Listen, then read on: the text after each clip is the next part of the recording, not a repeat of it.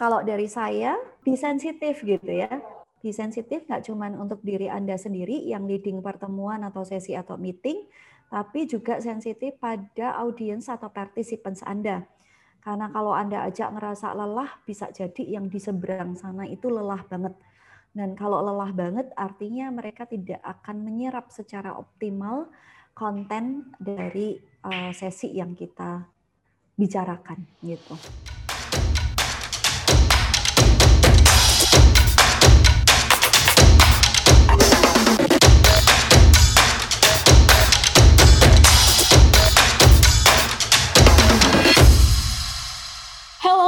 Welcome back to Curhat HRD. Nah, teman-teman yang lagi dengerin podcast Curhat HRD hari ini, selamat mendengarkan semuanya. Kita ketemu lagi bersama saya masih sama Marcel gitu di sini. Dan hari ini tentunya saya nggak sendirian gitu ya. Setelah kita uh, dalam bulan ini ada beberapa podcast yang kita bahas secara spesifik, secara khusus tentang training gitu.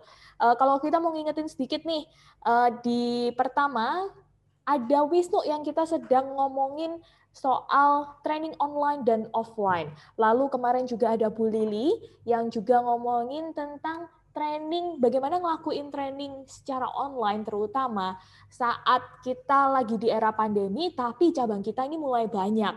Nah, ini buat yang bisnis-bisnisnya mulai berkembang nih, punya outlet di mana-mana gitu kan, bisa dengerin podcast Curhat HRD versinya Bu Lili yang kemarin di episode yang lalu. Hari ini spesial banget teman-teman gitu karena saya kembali lagi tidak sendirian. Pastinya saya ngajak temen dong kalau mau jawab curhatan teman-teman gitu. Apalagi curhatannya kan banyak gitu ya. Wah ini ketahuan nih kalau orang Surabaya karena ngomongnya banyak. Nggak bisa biasa ya kalau ngomong gitu. Nah, eh, karena hari ini eh, banyak sekali curhatannya masuk dan sebenarnya saya sendiri yang curhat gitu. Uh, di era pandemi kita tahu lah ya ketika kita mau melakukan training atau kita melakukan seminar kita terbatas dengan via fisik gitu. Kita nggak bisa lakuin lagi training atau seminar itu di ruang yang banyak orangnya terus uh, ketemu di hotel biasanya kan seperti itu. Tapi kita harus pindah ketemu orang itu dalam layar dua dimensi, ya kan ini dua dimensi kan layar dua dimensi, kotak-kotak semua yang kelihatannya nggak full gitu. Jadi bisa jadi itu kelihatan saya itu cakep cuman setengah, bawahnya nggak tahu apa isinya gitu ya. Ada yang katanya ke kantor gitu, bajunya baju kerja, bawahnya celana pendek rumah gitu. Nah, maka sebenarnya Eh, banyak hal yang akhirnya dipertanyakan oleh orang-orang di luar sana, terutama yang ngadain training. Gimana ya caranya itu building energy, membangun energi saat melakukan Zoom, supaya orang yang di Zoom itu tetap stay, tetap bisa belajar bareng-bareng, apalagi dia mau buka kamera. Wah, ini ini jadi masalah utamanya. Nah, maka hari ini saya mengajak siapa lagi kalau bukan founder dan CEO Sinergia Konsultan yang terkenal kalau Zoom itu cerewet karena semuanya harus buka kamera. Halo Bu Amel. Hai Sel. Kenal lagi gitu ya. Sampai keselak ya. Terkenal karena iya. cerewet gitu ya. Mm -mm. Udah dirasani peserta terus, dirasani oh, iya, apa bener. diomongin. Mm -mm, mm -mm, bener, bener. Jadi uh, asal teman-teman tahu nih Bu Amel yang lagi dengerin podcast Curhat HRD. Kalau hmm. Bu Amel Zoom ini ya teman-teman. Jadi uh, Bu Amel tuh minta semuanya kamera di open, dibuka gitu. Kalau hmm. nggak ada yang buka, nggak akan ngomong sampai semua kamera dibuka, ya kan? Itu yang awalnya pakai piyama, jadi lari dulu ngambil baju, ambil jaket. Iya. sampai semuanya di open. Dan saya rasa uh, bukan satu hal yang jelek ya untuk untuk apa untuk dilakukan gitu. Bukannya kejam enggak, saya nggak merasa Bu Amel kejam. Dan artinya itu adalah persiapan yang harus kita lakukan. Betul nggak sih Bu Amel? Ini pembelaan nih. Hmm. ya ya ya ya ya ya. Uh, dulu aku pikir itu cuman karena aku aja gitu ya. Hmm. Maksudnya karena karena kebutuhanku. Hmm. Tapi ternyata belakangan juga dapat banyak feedback bahwa teman-teman struggling di apa di training online kayak hmm. gitu, hmm. di sesi-sesi online, terus ngerasa nggak dapat koneksinya, ngerasa nggak dapat benefit ya akhirnya ya ya hmm. kayak dua jam berlalu begitu aja hmm. terus aku pikir oh ya ternyata bukan cuman aku jadi ya happy lah ya hari ini bisa sharing sama teman-teman yang lagi ngedengerin curhat HRD. Uh -uh. Nah. Sambil dapat predikat cerewet tadi ya, harus buka kamera ya. Iya, iya sih. Kayak cerewetnya nggak cuma buka kamera gitu ya. Oh, ada yang lain-lain ya? Duduk saya gitu kan. Eh. Lihat-lihat saya. Karena kalau udah buka layar Zoom sih teman-teman uh, pasti ngerasain lah ya. Walaupun kayaknya kita seolah-olah itu ada di depan Zoom. Tapi hmm. layarnya tuh bisa macam-macam. Ya nggak sih Bu Amel? Kalau saya sih hobinya buka iya, WA, buka email gitu kan. Hmm. Buka hmm. Instagram. Betul. nah, uh, aku pernah juga sih Sel ya. Uh, sempat sih waktu coaching karena nggak terlalu banyak orang ya. Hmm, hmm, hmm. dan dan aku suka semuanya itu kelihatan gitu. Hmm. karena nggak terlalu banyak orang jadi semua kotak-kotaknya itu kelihatan di layarku. Sehingga saya bilang bisa bilang gini eh wait wait wait. Uh, baru aja saya ngomong kamu kamu lihat ke siapa? gitu. Oh ini ini podcast ya. Jadi aku bergerak pun juga nggak kelihatan. Iya. karena gini dia duduk di depan layar tapi kemudian uh, saya kan bisa melihat ya bahwa kepalanya, hmm. matanya itu bergeser ke orang yang mungkin lewat. Jadi saya tanya, oke, okay, baru aja siapa yang lewat? Kamu dengar nggak apa yang baru aja saya sampaikan? Nah, hmm. itu barangkali ya yang disebelin sama uh, banyak peserta saya. Iya iya iya iya. Nah, tapi Bu Amel memang uh, apa ya? Saya ngerasain sendiri gitu. Ketika kita sebagai peserta, ketika kita sebagai peserta, terus lalu kita mengikuti training yang ada di luar sana, terus uh, pembicaranya ngomong pasti dia buka kamera dong, namanya pembicara ya kan.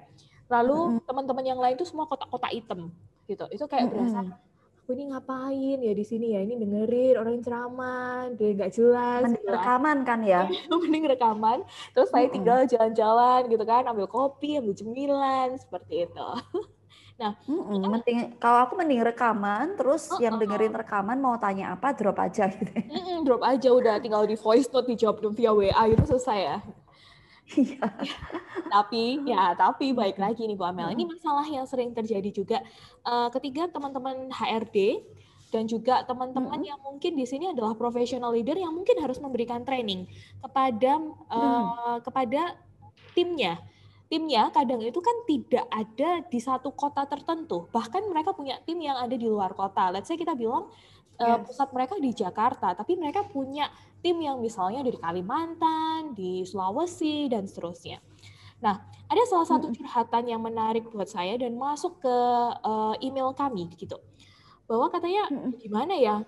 Kok enak nih training sama Bu Amel, kerasa energinya. Hmm. Tapi kalau saya ngasih training kok susah ya membuat prosesnya itu semenarik Bu Amel. Nah, makanya hmm. hari ini secara khusus Bu Amel, Bu Amel kan dihadirkan untuk kasih tips dan triksnya untuk hmm. membangun energi, terutama saat meeting Zoom. Gitu. Karena mungkin uh, okay. meeting, meeting itu banyak platformnya ya. Online hmm. meeting sekarang banyak ada Microsoft Teams kayak Google Meet kayak, tapi mostly yang kita pakai adalah Zoom.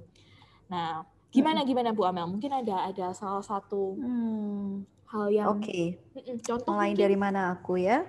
Hmm. Mungkin mulainya dari sini kali ya, Sel. Uh, menyamakan pemahaman sama teman-teman bahwa hmm. training training ataupun meeting ataupun coaching ataupun apa ya, mau kebetulan yang ngedengerin ini mungkin professional leader yang ada di tim yang ada di corporate ataupun barangkali juga ada teman-teman profesional trainer yang ngedengerin gitu.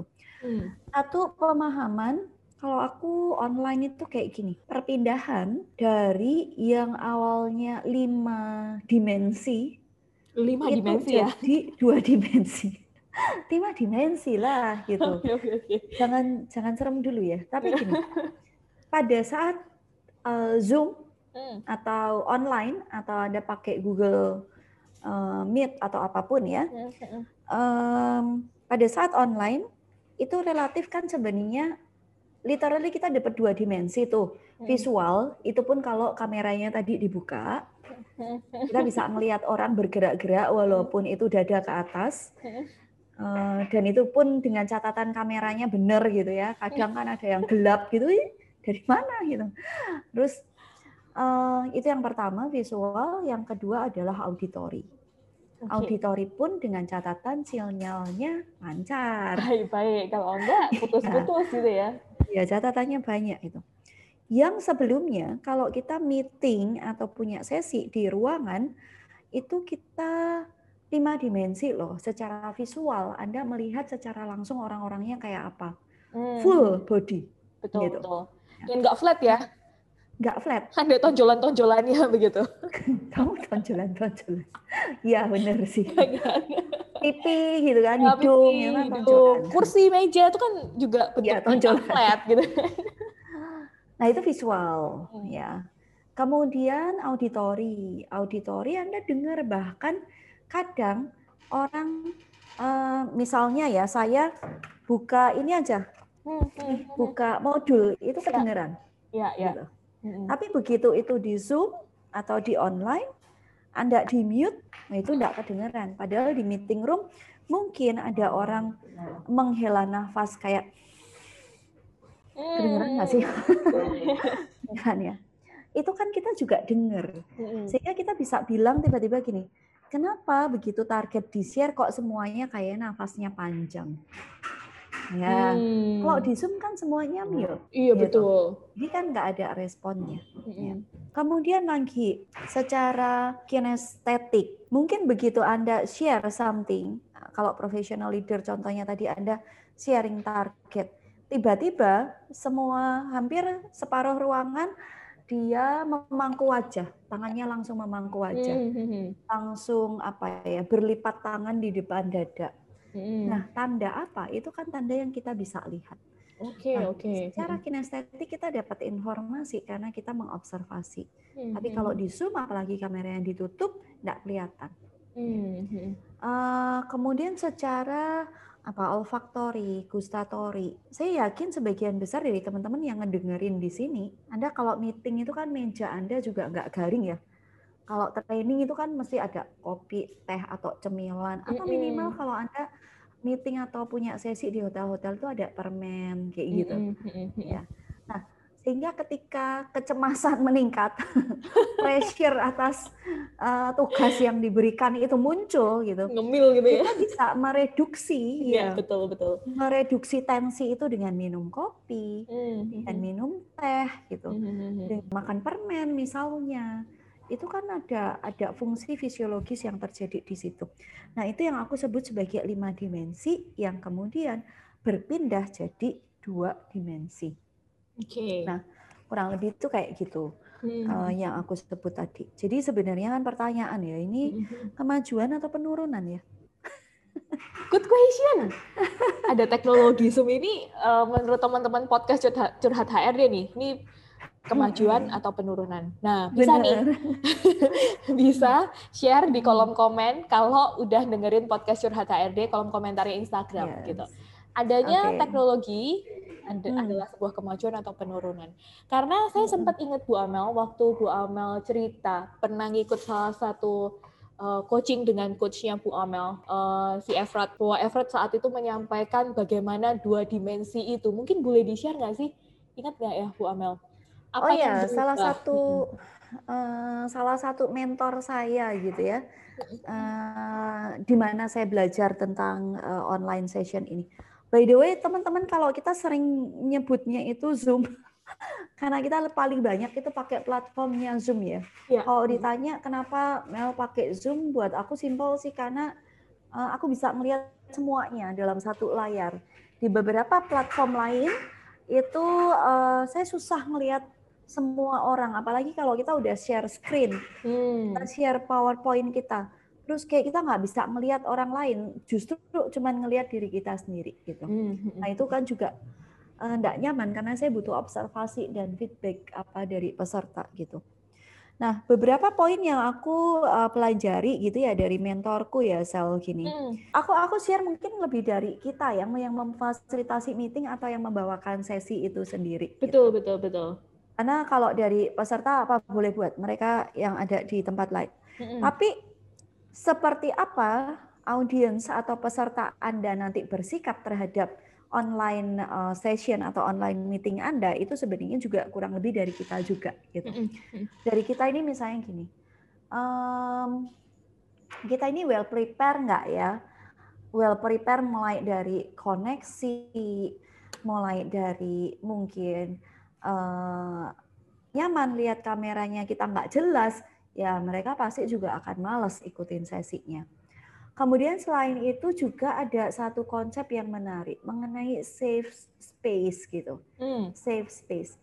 Kita itu sebenarnya punya ruang yang nyaman enggak? Karena ketika kita memfasilitasi, kita leading satu sesi, ibaratnya kita sendiri tuh masuk ke satu meeting room, masuk ke satu ruangan yang di situ mungkin juga nggak ada anggota keluarga yang nanti tiba-tiba kita lagi zoom tiba-tiba eh mau makan nggak? gitu.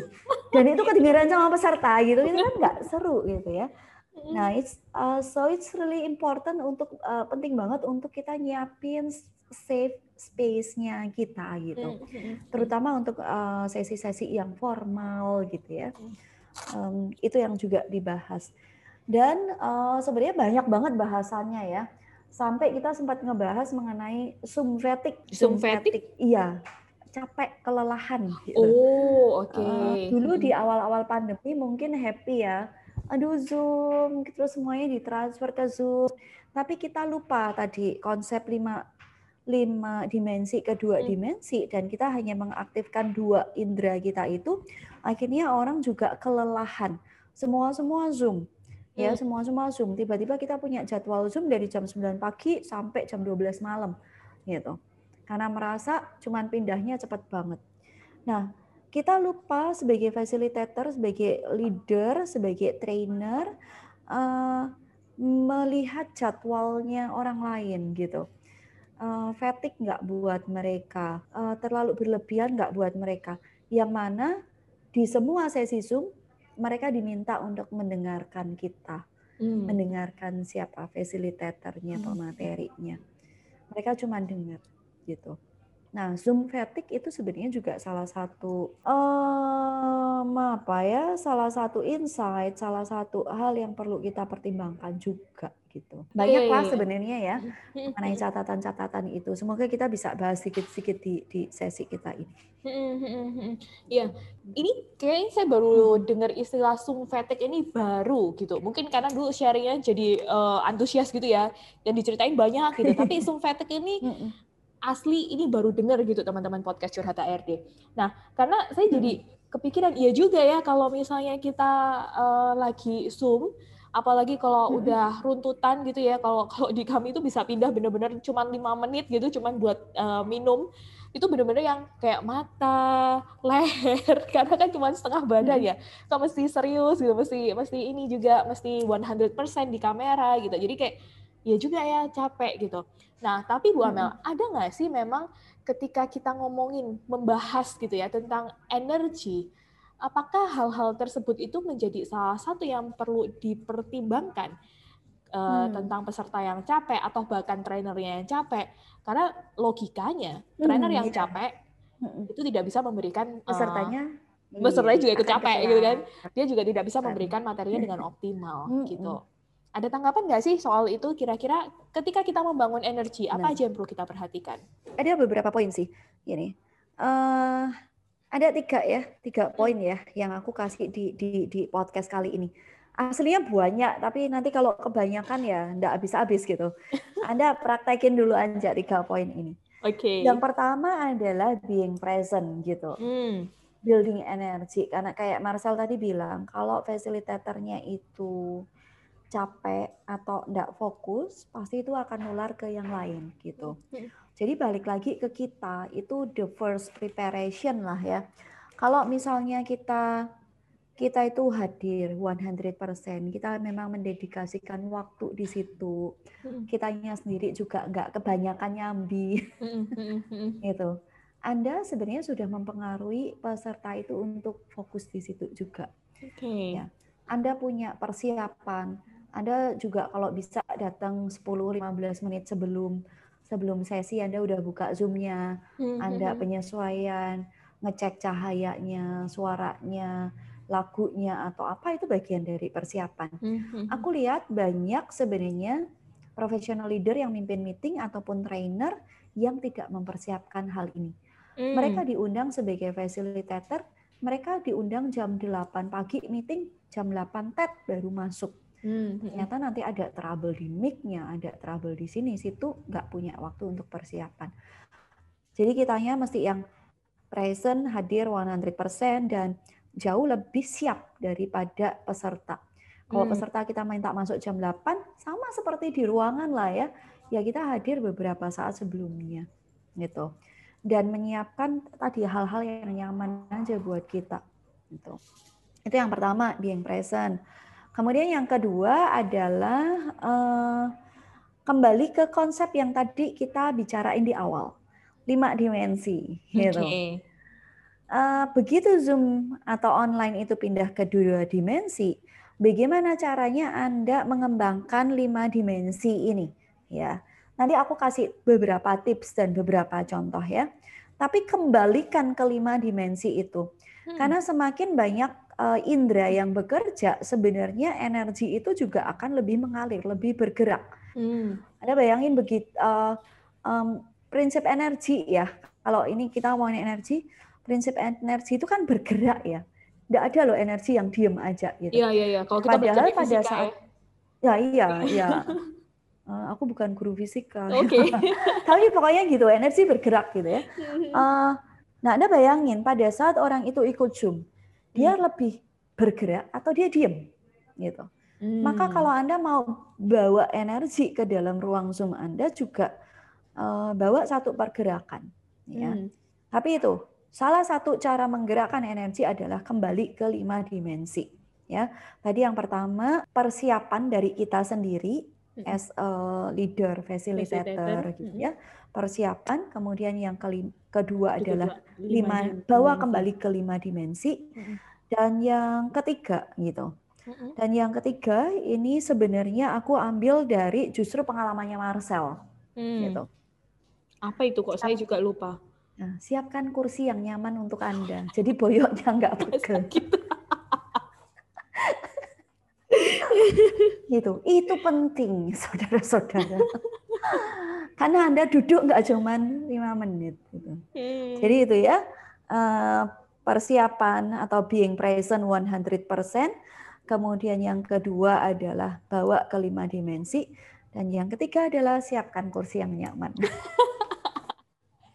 kalau saya boleh nambahin gitu ya uh, di area ketiga mungkin bukan bukan cuma kursi yang nyaman ya Bu Amel maksudnya uh, karena balik lagi apa namanya ngatur laptop kadang itu kan harus pas sesuai dengan mata. Kalau enggak kan ini mm-hmm. apa ini leher belakang leher. juga sakit dan tegang gitu kan. Nah, maka mm-hmm. uh, tadi yang disampaikan Bu Amel ketika belajar bersama mentor atau coachnya itu adalah safe space itu tadi ya. Hmm. Hmm, bahasanya mungkin safe space itu teman-teman. Jadi nggak cuma hmm. kursi, tapi kursi, tinggi meja Anda, tinggi laptop Anda, apa yang ada di ya. sebelah Anda. Karena saya pernah sekali ngikutin training itu Bu Amel. Tiba-tiba harus disuruh buka tools, toolsnya itu kartu-kartu banyak gitu kan. Meja saya mejanya kurang gede. Bingung kan gitu. Maksudnya gitu. Nah, jadi ada tiga kalau tadi yang sudah disebutkan Bu Amel dan sebenarnya ada juga tadi tiga hal yang juga saya catat ketika Bu Amel juga belajar dari mentornya. Apa yang hal-hal yang harus dipertimbangkan? Saya review sedikit ya teman-teman podcast curhat HRD gitu. Jadi um, kalau tiga hal yang perlu dipertimbangkan saat melakukan training via Zoom untuk Anda yang HR trainer atau uh, professional leader yang perlu memberikan training atau memfasilitasi meeting untuk tim Anda, makanya perhatikan space-nya gitu. Perhatikan space yang Anda punya, apakah itu cukup nyaman untuk Anda, Anda bisa bergerak sesuai dengan skenario Anda mungkin ya. Skenario memberikan fasilitasi, skenario Anda dalam meeting dan seterusnya. Yang kedua adalah cek koneksinya gitu. Jangan sampai ya udah masuk putus hilang terus kita dengerin siapa kalau nggak dengerin fasilitatornya. Kalau fasilitatornya yang hilang loh ya. Gitu. Yang ketiga adalah uh, perhatikan soal ketahanan tubuh Anda. Fatigue tadi kalau istilahnya Bu Amel. Jadi perlu juga punya kondisi yang fit dan prima saat memberikan Zoom gitu. Nah, kalau dari Bu Amel tipsnya dalam membangun energi saat melakukan meeting via Zoom gitu. Yang pertama adalah being present gitu. 100% ada di sana. Lakukan persiapan. Tadi kalau yang perlu di-highlight menurut saya nih Bu, itu adalah kalau Anda di ruangan itu kan Anda perlu datang persiapan let's say 30 menit sebelumnya. Sebenarnya hal yang sama untuk dilakukan di Zoom. Nggak ada bedanya seharusnya ya kan? Nah, yang kedua adalah uh, bawa kembali lima dimensi. Apa yang ada di ruangan saat Anda melakukan itu secara offline, ya lakukan itu secara online. Ditemukan kembali gitu. Yang ketiga adalah safe, safe space juga. kursi hmm. nyaman, hmm. meja nyaman, uh, pastikan apa alat Anda yang perlu Anda persiapkan begitu. Nah, uh, itu kira-kira tiga hal dalam membangun energi saat Anda melakukan online meeting atau online training. Bu Amel, saya tertarik kepada hmm. yang ngomongin tentang bawa kembali lima dimensi, gitu. Kalau tadi kita udah banyak bahas gitu ya. Oke, Zoom ini cuma dua dimensi, yaitu auditori dan visual. Tapi kalau hmm. ngomongin lima dimensi hmm. atau bahasa saya mungkin lima panca indera kali ya, Bu ya?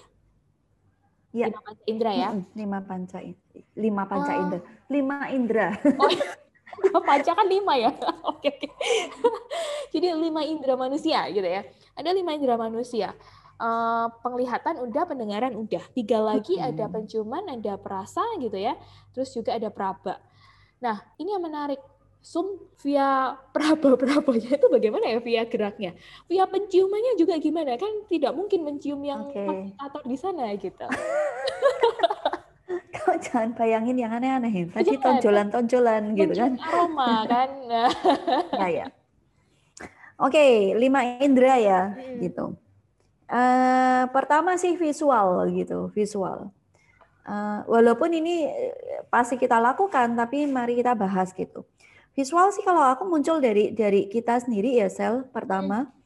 ya tadi kameranya mesti jelas, cahaya Anda bagus. Kemudian uh, perhatikan teman-teman kalau pakai virtual background. Hmm. Karena ada facilitator yang nggak punya green screen, maksa pakai visual background. Kadang itu saya nyari-nyari fasilitatornya yang mana gitu kan, karena ketutup. Iya, ketutupan background. uh, jadi kalau memang Anda mau pakai satu fitur teknologi yang tersedia, hmm. perhatikan juga kelengkapan persiapan Anda. Kalau enggak ya nggak usah lah gitu. Hmm. Ya, hmm. hmm jadi tidak mengganggu hmm, gitu. Ya, ya, betul, Terus juga Anda juga bisa mengundang uh, secara visual itu kan nggak cuman peserta itu diajak melihat layar Zoom ya. PPT which is okay, video which is okay gitu. Tapi juga Anda bisa uh, kadang sesi yang panjang saya bilang gini, oke okay, break, hmm. break tutup ya, tutup laptopnya, tutup laptopnya. Hmm. Anda mesti jalan keluar, lihat yang hijau-hijau, yang seger-seger. Hmm. Nah itu kan juga encourage seseorang untuk secara visual mengalihkan pandangan, lihat hmm. yang lain gitu. Hmm. Atau saya di beberapa poin. Nah, poin ini penting tolong di screenshot. itu kan di secara visual. Di, ya apa di uh, dicatat Bu, dicatat ya. Dari layar itu di di ini di di capture gitu. Ya. Uh, ini juga stimulasi secara secara visual mm, ya.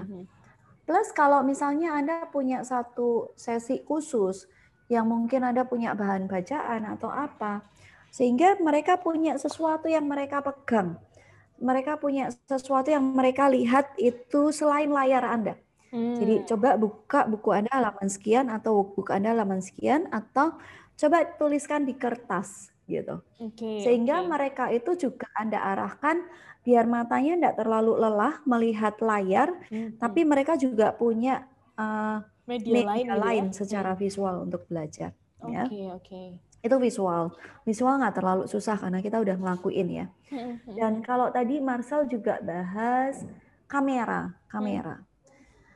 Berapa banyak di pertemuan kita itu kameranya relatif tertutup, audience gitu ya. Kalau memang Anda punya satu ekspektasi tertentu, Anda punya satu tujuan tertentu, semua peserta berinteraksi, kasih tahu mereka saat Anda kirim undangannya.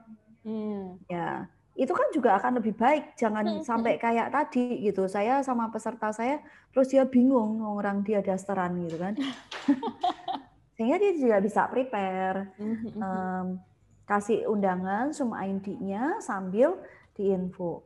Please prepare yourself karena di dua jam sesi uh, Anda diharapkan untuk buka kamera karena kepentingan tertentu bla bla bla bla. Hmm, Jadi hmm. dikasih tahu dulu hmm, ya. Itu akan lebih fair. Dan terus diingatkan ya. Kalau memang itu jadi ground rules Anda ya disampaikan. Saya punya beberapa kelas yang ada ground rules-nya adalah terutama kelas sertifikasi saya uh, semuanya masih open kamera. Kelas coaching saya semuanya masih open kamera. Itu aja masih ditawarkan karena koneksi dan segala macam gitu. Tapi sebisa mungkin open kamera. Ya. Jadi Anda bisa mengobservasi peserta dan peserta Anda juga bisa bilang, Anda perhatikan, Anda observasi bahasa tubuh saya, misalnya seperti itu, itu juga bisa. Ya. Oke, itu visual. Kemudian yang kedua, sekarang auditory. Auditory ini indera yang dominan juga, bahkan lebih dominan daripada visual yang kita pakai di dalam online meeting ini. Ya, uh, karena ngomong semua kan. um, simple thing saat mulai dari sesi, saya sering masuk ke Zoom itu yang saya kayak krik krik krik sepi gitu ya. Padahal meeting belum dimulai. Mm-hmm. Kenapa enggak Anda menstimulasi dengan musik gitu ya? Oke. Okay, Kemudian betul, mengajak peserta itu berinteraksi. Jadi walaupun sesinya belum mulai, kita bilang, eh halo Marcel, udah masuk ya? Oke, kita tunggu teman-teman yang lain karena kita masih punya waktu 10 menit. Gimana kabar? Sih, bagaimana interaksi dibangun? Atau misalnya kalau Anda masih perlu mempersiapkan uh, materi Anda atau apa, puterin musik. Just say halo halo semuanya. Kita masih tunggu 10 menit. Aku puterin musik ya. So it will be nice gitu loh buat mereka. Hmm. Kalau mereka datang itu kita anggurin ya nanti kita yang dianggurin oleh mereka gitu. Nah, itu iya, secara auditori. Pada saat meeting berlangsung, auditori itu juga jadi penting ketika Anda memainkan intonasi. Nah, apa intonasinya itu? Gitu ya? Ngomongnya flat gitu. Ya, flat gitu. itu kalau ada grafiknya flat gitu. Ya. Kapan pause? Ah, ya kan? Okay ada jeda, kapan kita menyampaikan, oke okay, teman-teman, ini poin yang penting, tolong Anda perhatikan di poin ini. Nah, eh, ngerasa nggak sih intonasiku juga eh, Beda. berubah gitu kan? Betul, betul. Gitu. Dan kapan kita mau uh, masukin joke itu hmm. mainnya di intonasi, di tempo, ya, hmm, hmm. penekanan-penekanan tertentu atau apa. Dan sesekali juga penting mengajak teman-teman itu berinteraksi Ya. Jadi bayangin dua, dua jam itu kan mereka di mute gitu. di shutdown itu kan kayak dilakban gitu mulutnya. E, nyaman enggak ya? E, sehingga mungkin ada waktu-waktu jeda. Oke itu tadi yang saya sampaikan. Sekarang gilirannya Anda, saya kepingin dapat satu dua feedback dari Anda. Okay. Silahkan. Hmm. Mungkin enggak semua, kalau semua ya enggak selesai. Hmm. hmm itu hmm, hmm. secara auditori sih. Oke, okay, oke. Okay. Semoga cukup Jadi, jelas ya. Iya iya iya ya. Jadi dengerin suara orang lain juga kan jadi beda ya, nggak cuma suara si facilitator aja gitu. Mm-mm. Kan bisa jadi Dan, refreshing tuh ya. Betul, itu kesempatan buat Anda loh teman-teman untuk minum. betul betul betul. betul. Iya. Oke, okay, itu tadi ya visual dan auditory. Next bu. Oke, okay. uh, eh, kinestetik. Kinestetik ah, ini yang, ah, ini uh, ya karena gimana? Kalau di uh, di kelas itu kan kita ada sempat mungkin jalan gerak. Hmm. sama sih teman-teman. Kalau misalnya ada mau di kelas itu ada uh, ice breaking ya berikan ice breaking. Lo bukan sub ya enggak apa-apa. Kan tetap bisa bergerak ya tubuh kita ya. Bisa stretching bisa oke okay, teman-teman enggak apa-apa kameranya tetap terbuka kita stretching sebentar uh, tangannya boleh diregangkan ke atas, boleh ini lari di tempat. Uh, itu hal yang anda bisa ajak juga untuk secara kinestetik mereka bergerak ya, hmm. gitu. Atau sebenarnya juga uh, senam wajah gitu ya. Hmm. Yuk matanya dikedipin, tutup mata. ya, ya gimana ya? Itu yang pokoknya lakukan apa yang anda bisa lakukan gitu. Hmm. Ya atau juga oke okay, teman-teman boleh uh, Anda boleh sandar dulu sebentar. Hmm. Nah, itu juga gerakan ya. Okay. Nah, itu secara kinestetik. Uh, atau Anda ngajak dulu oke okay, sebelum kita mulai sesi yuk kita tarik nafas panjang tiga kali gitu dan anda bisa observasi hmm. itu juga kinestetik atau misalnya lo ya hmm. nah ini gabungan misal nanti kinestetik dengan apa uh, gustatory olfactory ya. Aku kasih tips langsung gitu. Oke. Okay. Oke, okay, teman-teman, yuk mari kita minum kopi bersama. Boleh hmm, ambil hmm. cangkirnya, udah boleh minum gitu. Nah, itu juga kan kinestetik. Kita ngajak mereka bergerak. Hmm. Gitu. Itu contoh. Workbook itu juga kinestetik. Anda minta okay. mereka mencatat. Hmm, hmm, hmm. Atau Anda bahkan minta Anda ngechat di chat room itu juga kinestetik loh. Karena jari-jari oh. mereka bergerak. Betul betul. Gitu. Itu yang saya sering amati juga dari Bu Amel, teman-teman. Jadi kalau Bu Amel kasih Zoom itu pasti di awal-awal itu minta orang ngechat. Hmm. Itu sebagai hmm. itu by skenario atau apakah Bu? Karena jawab oh, iya. jawab jelas uh. dan segala ah. macam gitu. Tapi akhirnya uh, chat itu jadi rame uh, sepanjang sesi nah. itu ya kita let's say 2-3 jam gitu itu tetap jadi rame dan bertahan orang-orang jadi teredukasi untuk melakukan uh, komentar atau memberikan Benar. masukan di situ atau pertanyaan. Vibes-nya kan jadi terbangun ya. Mm -mm, Jadi kan enggak cuma dari kita aja, tapi mereka juga merespon. Dan sebenarnya teman-teman juga bisa melontarkan pertanyaan-pertanyaan simpel sih. Mm. Oke, okay, Bapak Ibu boleh yang ada di sini. Uh, siapa yang setuju bahwa ternyata kita ini capek juga ya uh, online meeting terus Siapa yang pernah ngerasa capek online meeting? Anda boleh tulis di kolom chat gitu. Hmm. Hanya sekedar yes atau iya atau apa, tapi kan mereka bergerak juga secara kinestetik. Hmm, hmm, hmm, ya, uh, mereka juga merespon Anda secara secara verbal juga ya, verbal tapi tertulis gitu. Ya.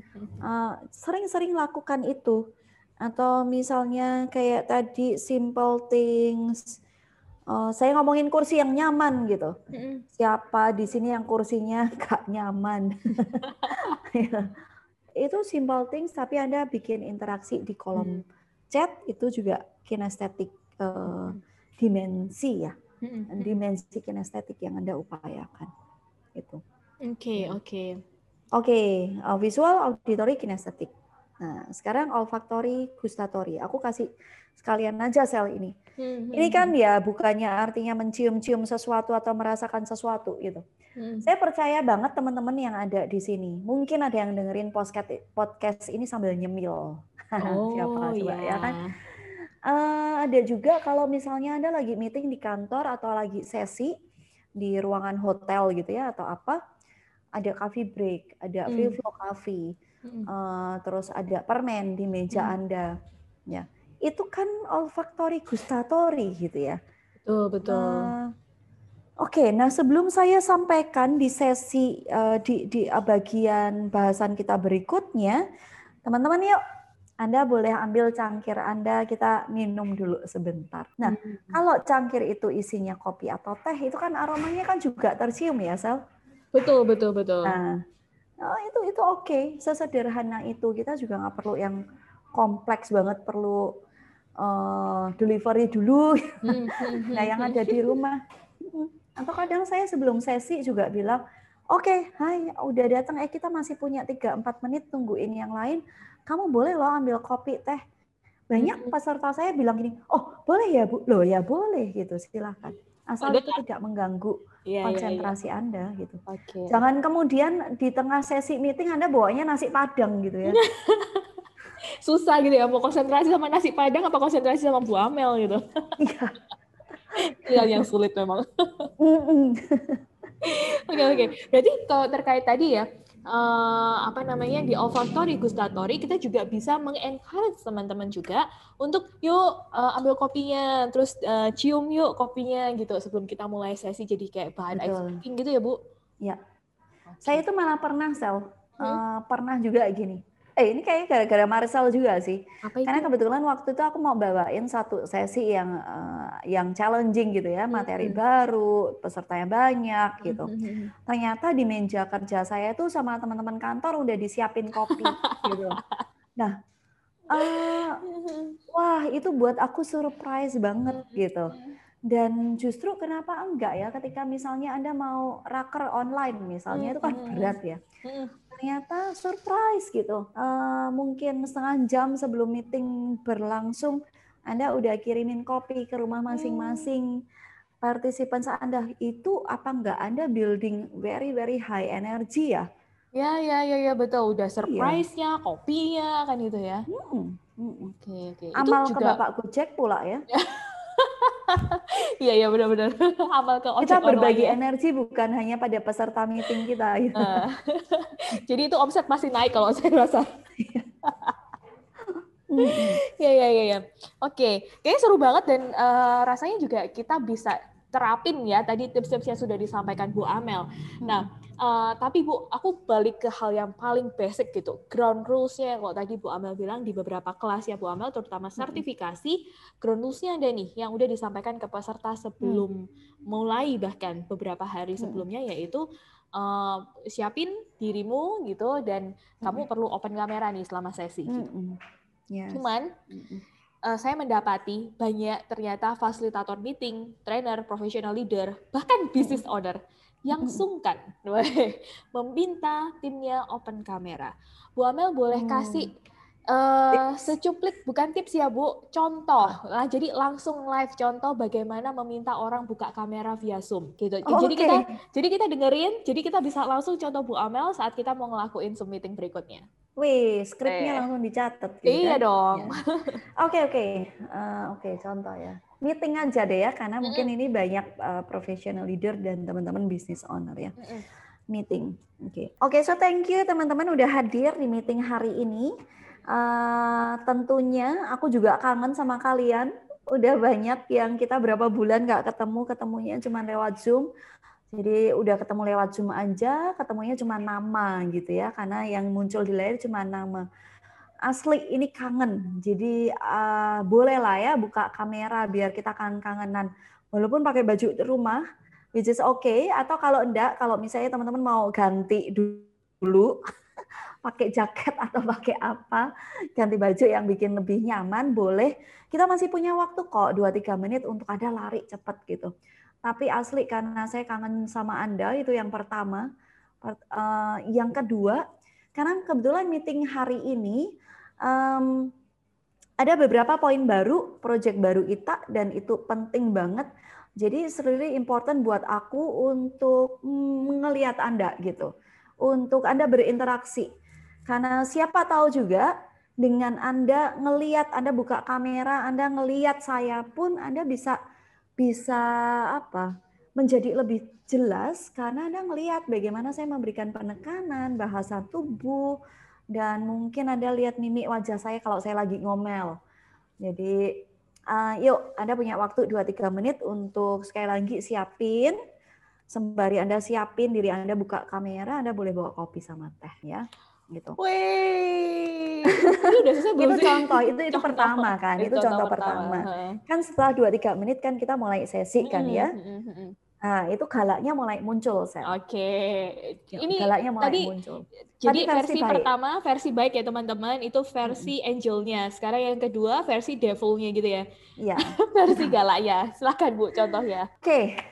Uh, Anda udah terima kan ya? Anda udah terima undangan meeting dan itu undangan meeting udah 2-3 hari sebelumnya.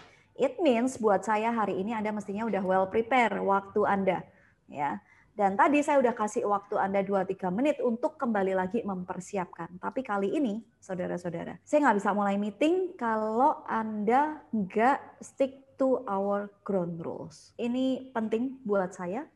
Kalau itu nggak penting buat Anda, uh, mending Anda nggak ada di ruang meeting ini sekalian gitu daripada Anda distract saya. Karena ini benar-benar penting, ini program kerja kita, ini project kita, ini kita mau ngomongin customer baru yang itu buat saya project gede gitu. Jadi please let me know kalau Anda mau involve dalam project ini ya prepare diri Anda 100%, kalau enggak kasih tahu saya saat ini juga. Wow. ya, jadi teman-teman podcast sudah tadi kalian tahu kan kenapa tadi Bu uh, tadi saya di awal banget saya bilang Bu Amel itu cerewet dan jadi predikatnya itu tadi loh galak kalau harus buka kamera. Kayak gitu itu bener. Tapi itu teman-teman curhat HRD bisa contoh langsung skripnya dari Bu Amel sesuai dengan tadi dikatakan. Ada versi baik gitu ya kalau masih sungkan-sungkan yang tidak terbiasa untuk uh, apa ngomel gitu. Bisa menggunakan skrip versi baik atau bisa kalau Anda cukup percaya diri dan memang itu hal yang penting buat Anda, Anda bisa menggunakan skrip yang kedua. Thank you banget Bu Amel. Ini insight yang Kasih luar biasa. satu lagi versi sopan ya. Oh, versi okay. sopan tapi galak gitu boleh ya? Oh boleh boleh versi boleh. tiga sopan dan ya, ya, ya. Gitu. Itu tadi kan karena aku udah kenal deket sama timku gitu ya, iya, jadi iya. saya bisa ngomong gitu. Oke, okay, kalau ini let's say anda masih ini. Oke, okay, uh, eh, ini versi ketiga. Oke okay, teman-teman, anda udah terima undangan meeting beberapa hari sebelumnya dan saya sebenarnya punya ekspektasi uh, Anda udah prepare. That's why undangannya diberikan beberapa hari sebelumnya. Dan Anda tahu agenda meeting hari ini uh, Anda tahu seberapa pentingnya, saya mau kasih tahu Anda beberapa hal gitu ya. Yang pertama, ketika Anda tidak hadir 100% di sini, apa yang akan terjadi sama proyek kita? Uh, saya nggak bisa menjamin terus terang, mungkin saya nggak percayaan, tapi saya mau make sure bahwa Anda hadir 100% di sini. Kita tahu proyek ini sangat penting. Kalaupun Anda tutup kamera, teman-teman, uh, saya nggak tahu Anda ada di sini beneran apa enggak Bukannya saya nggak percaya sama Anda, enggak.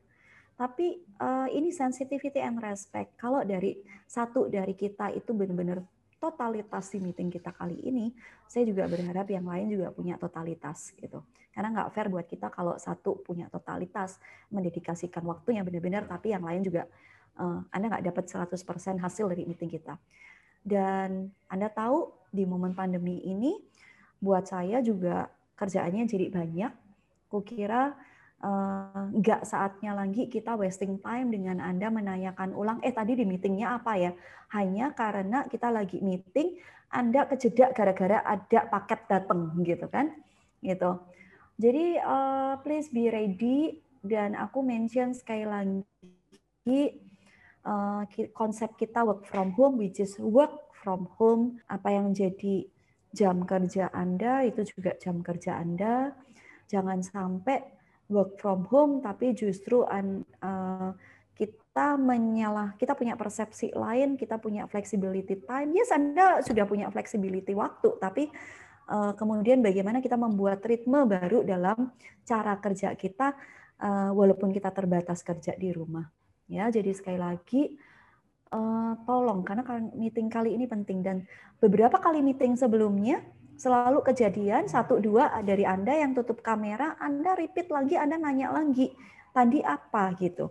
Saya nggak mau kecolongan lagi kali ini. Ya, kalau memang Anda nggak siap, kita akan reschedule meeting ini. Kita akan mau mulai jam berapa untuk Anda siap. Nah, itu versi agak sopan ya versi agak sopan tapi ini benar-benar menakutkan ya gitu. nah, uh, make sense nggak sih? Sel, make sense, gitu. make sense banget. Yeah. Dan kalau misalnya teman-teman tahu itu benar-benar Bu Amel bisa ngoceh panjang gitu sampai benar-benar satu-satu buka kameranya. Ya kan ya Bu ya? Jadi teman-teman podcast yang ada dengerin juga bisa sambil bayangin. Jadi Bu, Am Bu Amel ini akan ngomong terus uh, apa ya? Kalau versi ketiga ini versi yang paling sering saya dengar sih Bu kalau dari Ibu gitu memberikan why. Uh, kenapa dia harus membuka kameranya? Kenapa ini penting untuk ini? Ini kan yang tadi disampaikan Bu Amel terus. Dan sebenarnya selama kamera itu satu persatu dibuka, Bu Amel akan terus ngomong sampai semuanya dibuka, dan Bu Amel baru mulai. Itu salah satu yang dilakukan Bu Amel untuk building energy saat melakukan meeting, terutama via Zoom kayak banyak banget yang mungkin bisa dipelajari dari Bu Amel, skrip-skrip yang lain, formatnya ngomong gitu.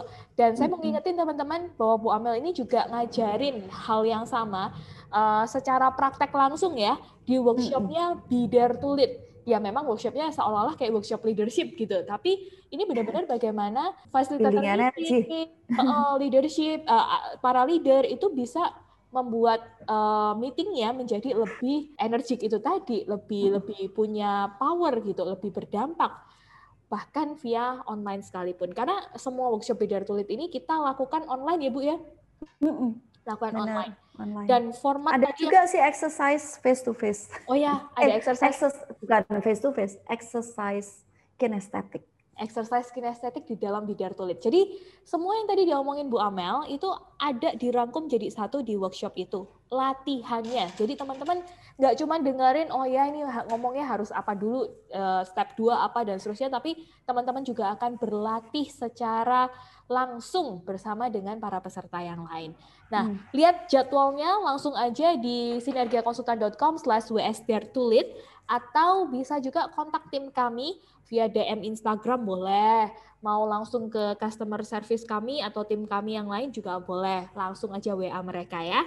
Nah, uh, kayaknya kita udah padet gitu ya Bu Amel. Uh, ver, apa ditambahin dengan contoh-contoh skrip tadi ada tiga contoh skrip. Yang pertama versi baik-baik, versi sopan. Yang kedua tuh versi galak. Yang ketiga ini gabungan di antara keduanya, sopan dan galak gitu. nah, untuk menutup podcast hari ini Bu Amel, boleh kasih conclusion sedikit nggak take away apa untuk teman-teman yang dengerin podcast Curhat HRD ini? Oke, okay. so jadi uh, kalau dari saya, be sensitif gitu ya. Be sensitif nggak cuma untuk diri Anda sendiri yang leading pertemuan atau sesi atau meeting, tapi juga sensitif pada audiens atau participants Anda. Karena kalau Anda ajak ngerasa lelah, bisa jadi yang di seberang sana itu lelah banget dan kalau lelah banget artinya mereka tidak akan menyerap secara optimal konten dari uh, sesi yang kita bicarakan gitu. Oke, okay, thank Begitu. you Bu Amel. Banyak banget hari ini yang didapat teman-teman kalau take away dari saya gitu ya.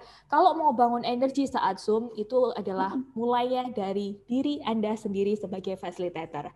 Oke, okay, uh, eh, teman-teman saya juga menanti curhat-curhat lainnya biasa aja gitu ya, masuk langsung ke DM kami di Instagram, curhat langsung di sana karena podcast Curhat ARD akan membantu teman-teman memberikan solusi langsung dari expertise-expertise-nya langsung dari coach yang berpengalaman di lapangan dan kami akan membahas curhatan itu. Nah, selain itu, teman-teman juga bisa curhat via email kami di info at sinergiakonsultan.com. Jangan lupa juga follow Instagram kami di at sinergia underscore konsultan. Sekali lagi, terima kasih buat teman-teman yang udah mendengarkan podcast Curhat HRD dan Bu Amel tentunya yang sudah mengisi sesi hari ini. Kita akan bertemu di sesi-sesi podcast lainnya, tentunya mungkin bersama Bu Amel, mungkin juga dengan para ekspertis dari Sinergia Konsultan. Jadi, stay safe, stay productive, and keep your energy to sail. Bye. Thank you. Thank you. See you.